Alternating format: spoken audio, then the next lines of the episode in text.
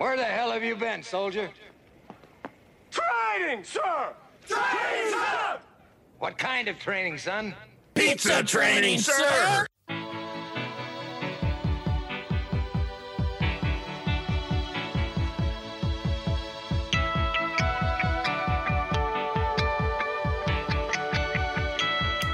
Hey, welcome to episode number 60 of Drew and Sam Talk Training.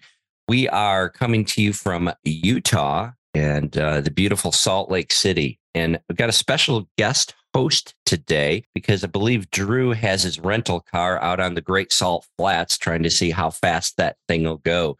So, as always, I am Sam with Fowler Consulting, and this episode's special guest is Anthony. So, uh, for those of you that don't know Anthony, he is an 18 store franchisee in the Cleveland, Ohio area, going into his sixth year as uh, as a franchisee. So, Anthony, great to have you on the podcast today. We're uh, just so glad to have you on the podcast. So, let's jump into something that Drew and I have been beating the drum on for for a number of episodes. And as I help Mike Rompel transition his 21 restaurants that he just purchased from Team USA, it has never been more apparent to me that the importance of setting full fledged expectations for your team to plant those seeds. And to me, expectations are the seeds you plant to grow the culture that you want. We've got to make sure that they understand what these expectations are. And I had an experience just last night in a restaurant where the supervisor that I'm running around with, Kent, and I walked into a store and I didn't even recognize it. I didn't even recognize it as a Domino's pizza restaurant. We are talking and and Mike Rompel is much like you, Anthony. He's just he's a fanatic about image. And for me, I'm fanatical about image, not because I'm fanatical about image because I, that's the way I think everybody should look. I'm fanatical about image because when you read the standards, which is the only thing that should matter, image is buttoned up from the tip of your head to the tip of your toes, and there's just no gray area in it. So to me, image should be one of the easiest things for a leader to set clear expectations because the only thing you have to do with image to set clear expectations is read the standards and share them and then hold people accountable to them. So we walked into this restaurant and we saw three team members with the wrong pants, two team members without hats, none of the team members with their shirts tucked in, which is an image standard that that Mike has has made a little bit um, a little bit higher than the standard domino standards. And I'm just thinking to myself, if we can't do this, if we can't get our people looking great, there's no way we can get to these metrics that we're looking for. So Kent and I, I jumped on the make line and started doing production. And I had Kent start talking to team members one by one. And he probably had seven conversations in the course of 40 minutes. Bam, bam, bam, bam, bam. And three team members ended up going home to get into image correctly. But all seven of the conversations went really well. The team members were very receptive. And what that told me was that we've got a leader in that restaurant that is afraid. They're afraid that that team member is going to walk out if they ask them to please wear black pants instead of blue jeans. And that's not the case. Not one of those team members walked out we expect all seven of those team members to show up for their shift today.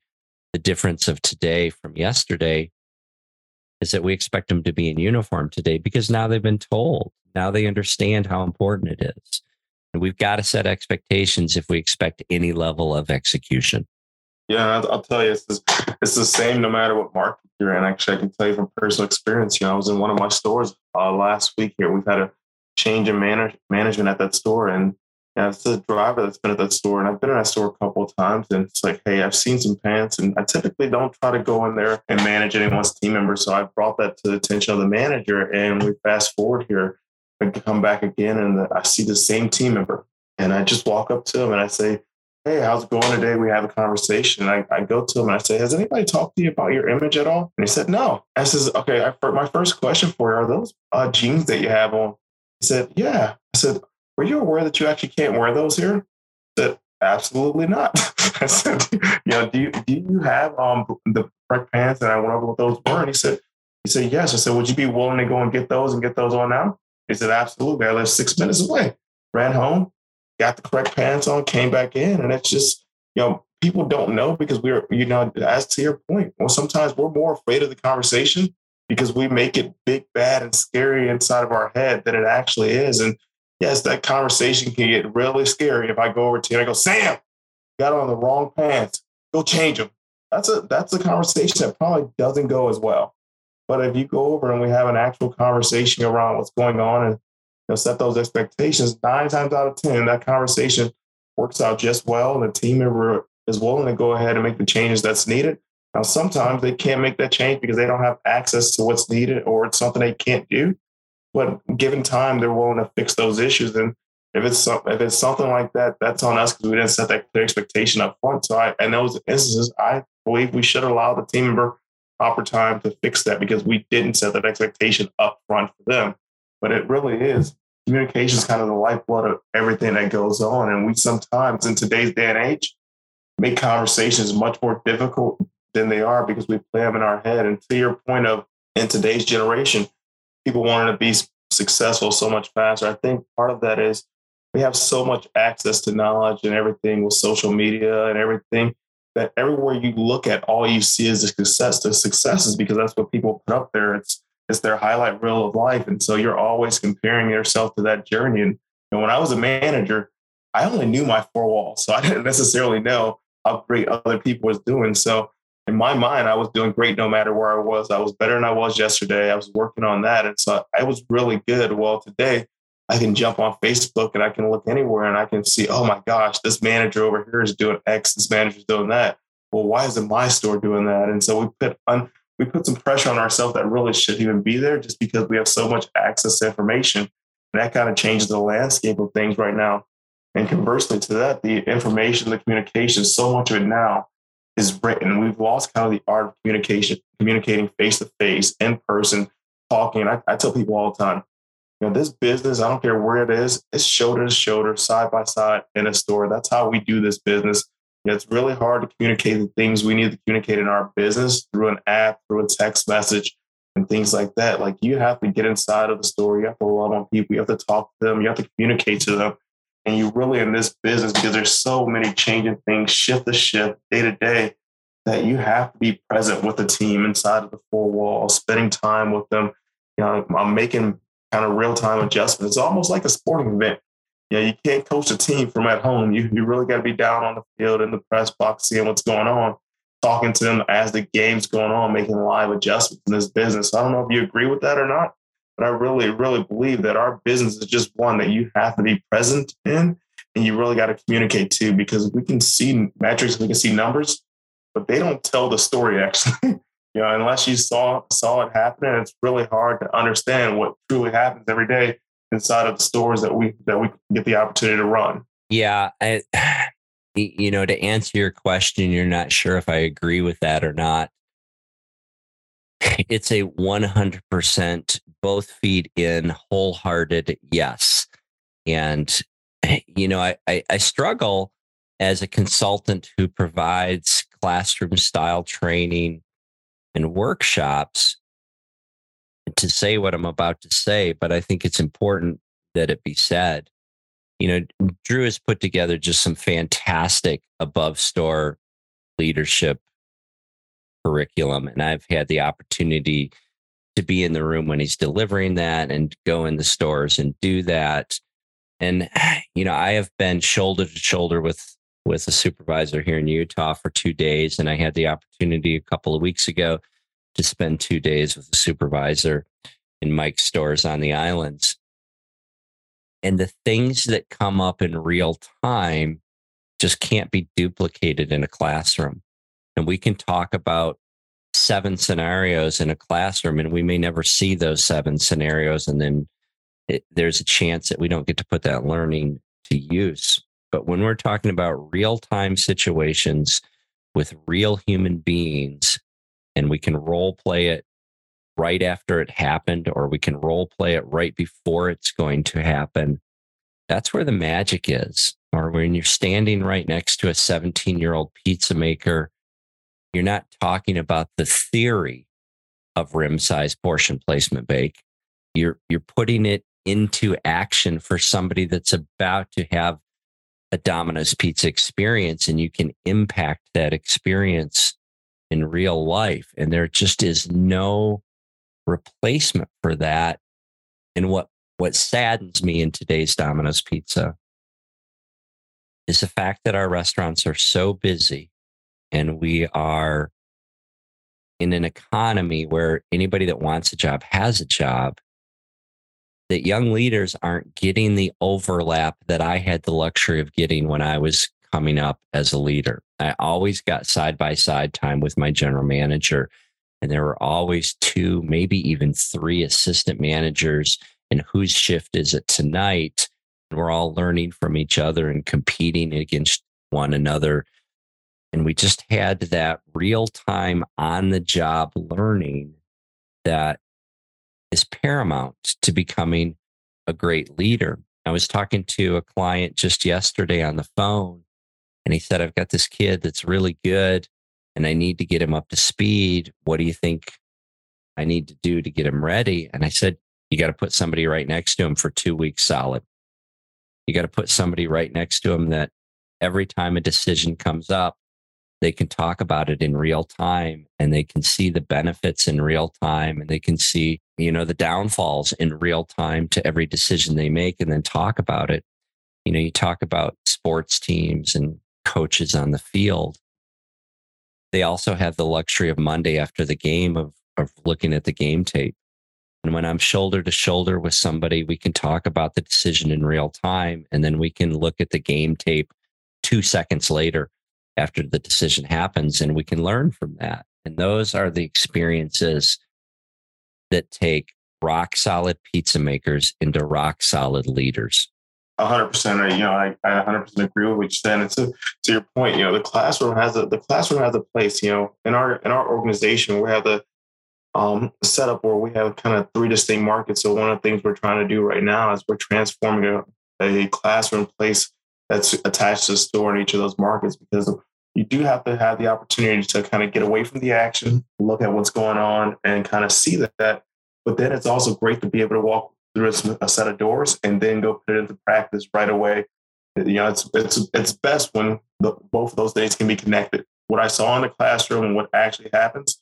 And sometimes, you know, we just see what happened in the classroom, but then we don't get a chance to put it into action. So, you know, what we're looking at doing is we want to set that up in each of those markets, and then we want to, hey, go in the classroom, watch some videos, talk about the theory, but then walk through the doors and actually go ahead and do it. And, you know, one of the decisions we made a couple weeks ago is I had to pull one of my guys, Adolfo, who you know, and I said, hey, this is what I want you to do. Like, all I want you to do is be side by side with someone. I don't care when we don't open a store on time. I don't care what we do, but this is what has to come first. And this is side by side training with them. And so we're running the program of just going through the training program. But the most important part was we've been trying to do it forever and it just hasn't really worked out because the most important part of training wasn't happening and that was scheduling the trainer. you know, you have to have the trainer that does it. And it's very hard in our business and to kind of train on the fly, especially with the things that we have going on right now. It's hard to kind of give that dedicated training and time that you need to that trainee when things are actually happening. So he's kind of been going through the process and going inside of the store and working side by side with them in a fully functional store. And I got to tell you, the um, two individuals that we've gotten out of that program so far, absolutely phenomenal. And so we talked about it with the team at a couple of our assistant manager meetings, and they were all floored by it. And they're like, I wish I had got that kind of training. I wish I had got that.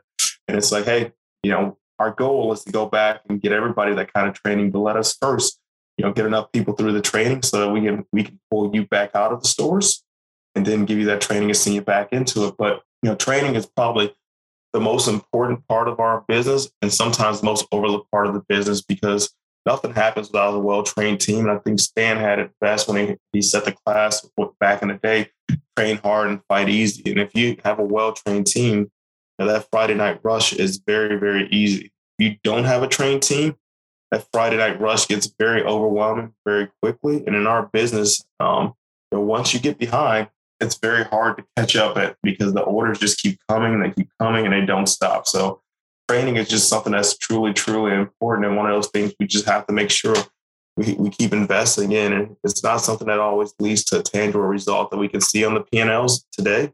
But if you fast forward 18, 18 months, 24 months, I believe when, you, when it's done correctly, it's something you'll be able to see the results in because your team will be better. You have a better team with better results. And, you know, at the end of the day, you know, it's that word that nobody likes to talk about, but profitability. Profitability should be better because we've taken great care of the customer. So sales will be higher. We have a better team managing those sales and then more flows down to that bottom line profitability. We've got to get to a place where we normalize profitability. It shouldn't be a dirty word. It shouldn't be a dirty subject. You know, our team members should be well aware that we are a for profit entity. And that's what provides the opportunities for all of us. Eh, there's nothing wrong with being a for profit entity. There's nothing wrong with somebody investing hundreds of thousands of dollars into a restaurant to provide opportunity for folks and expecting a return on that investment.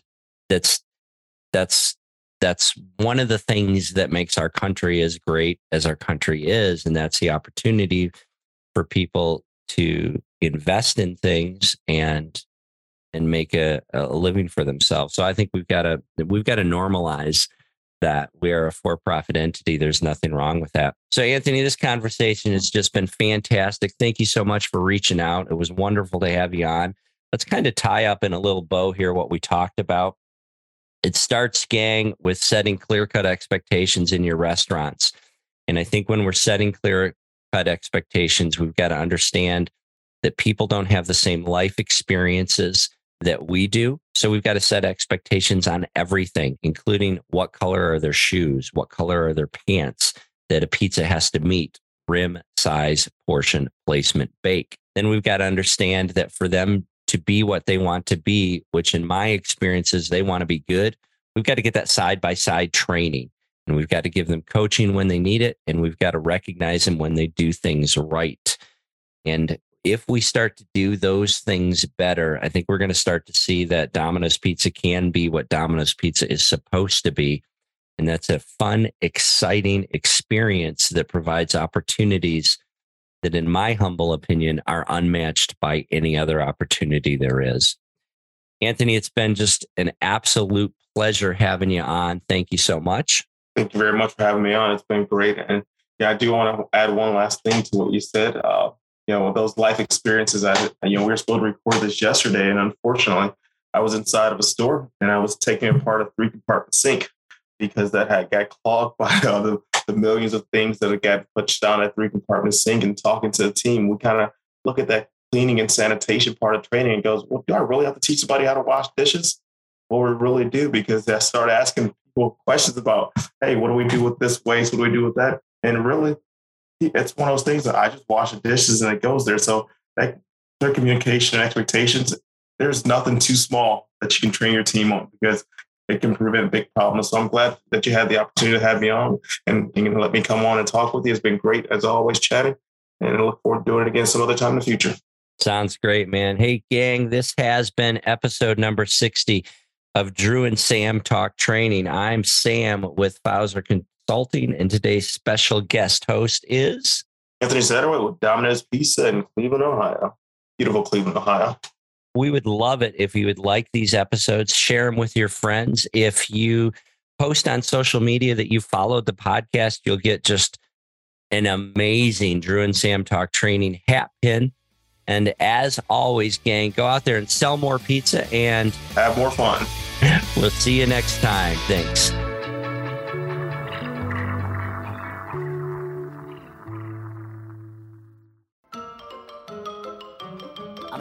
That's all, folks.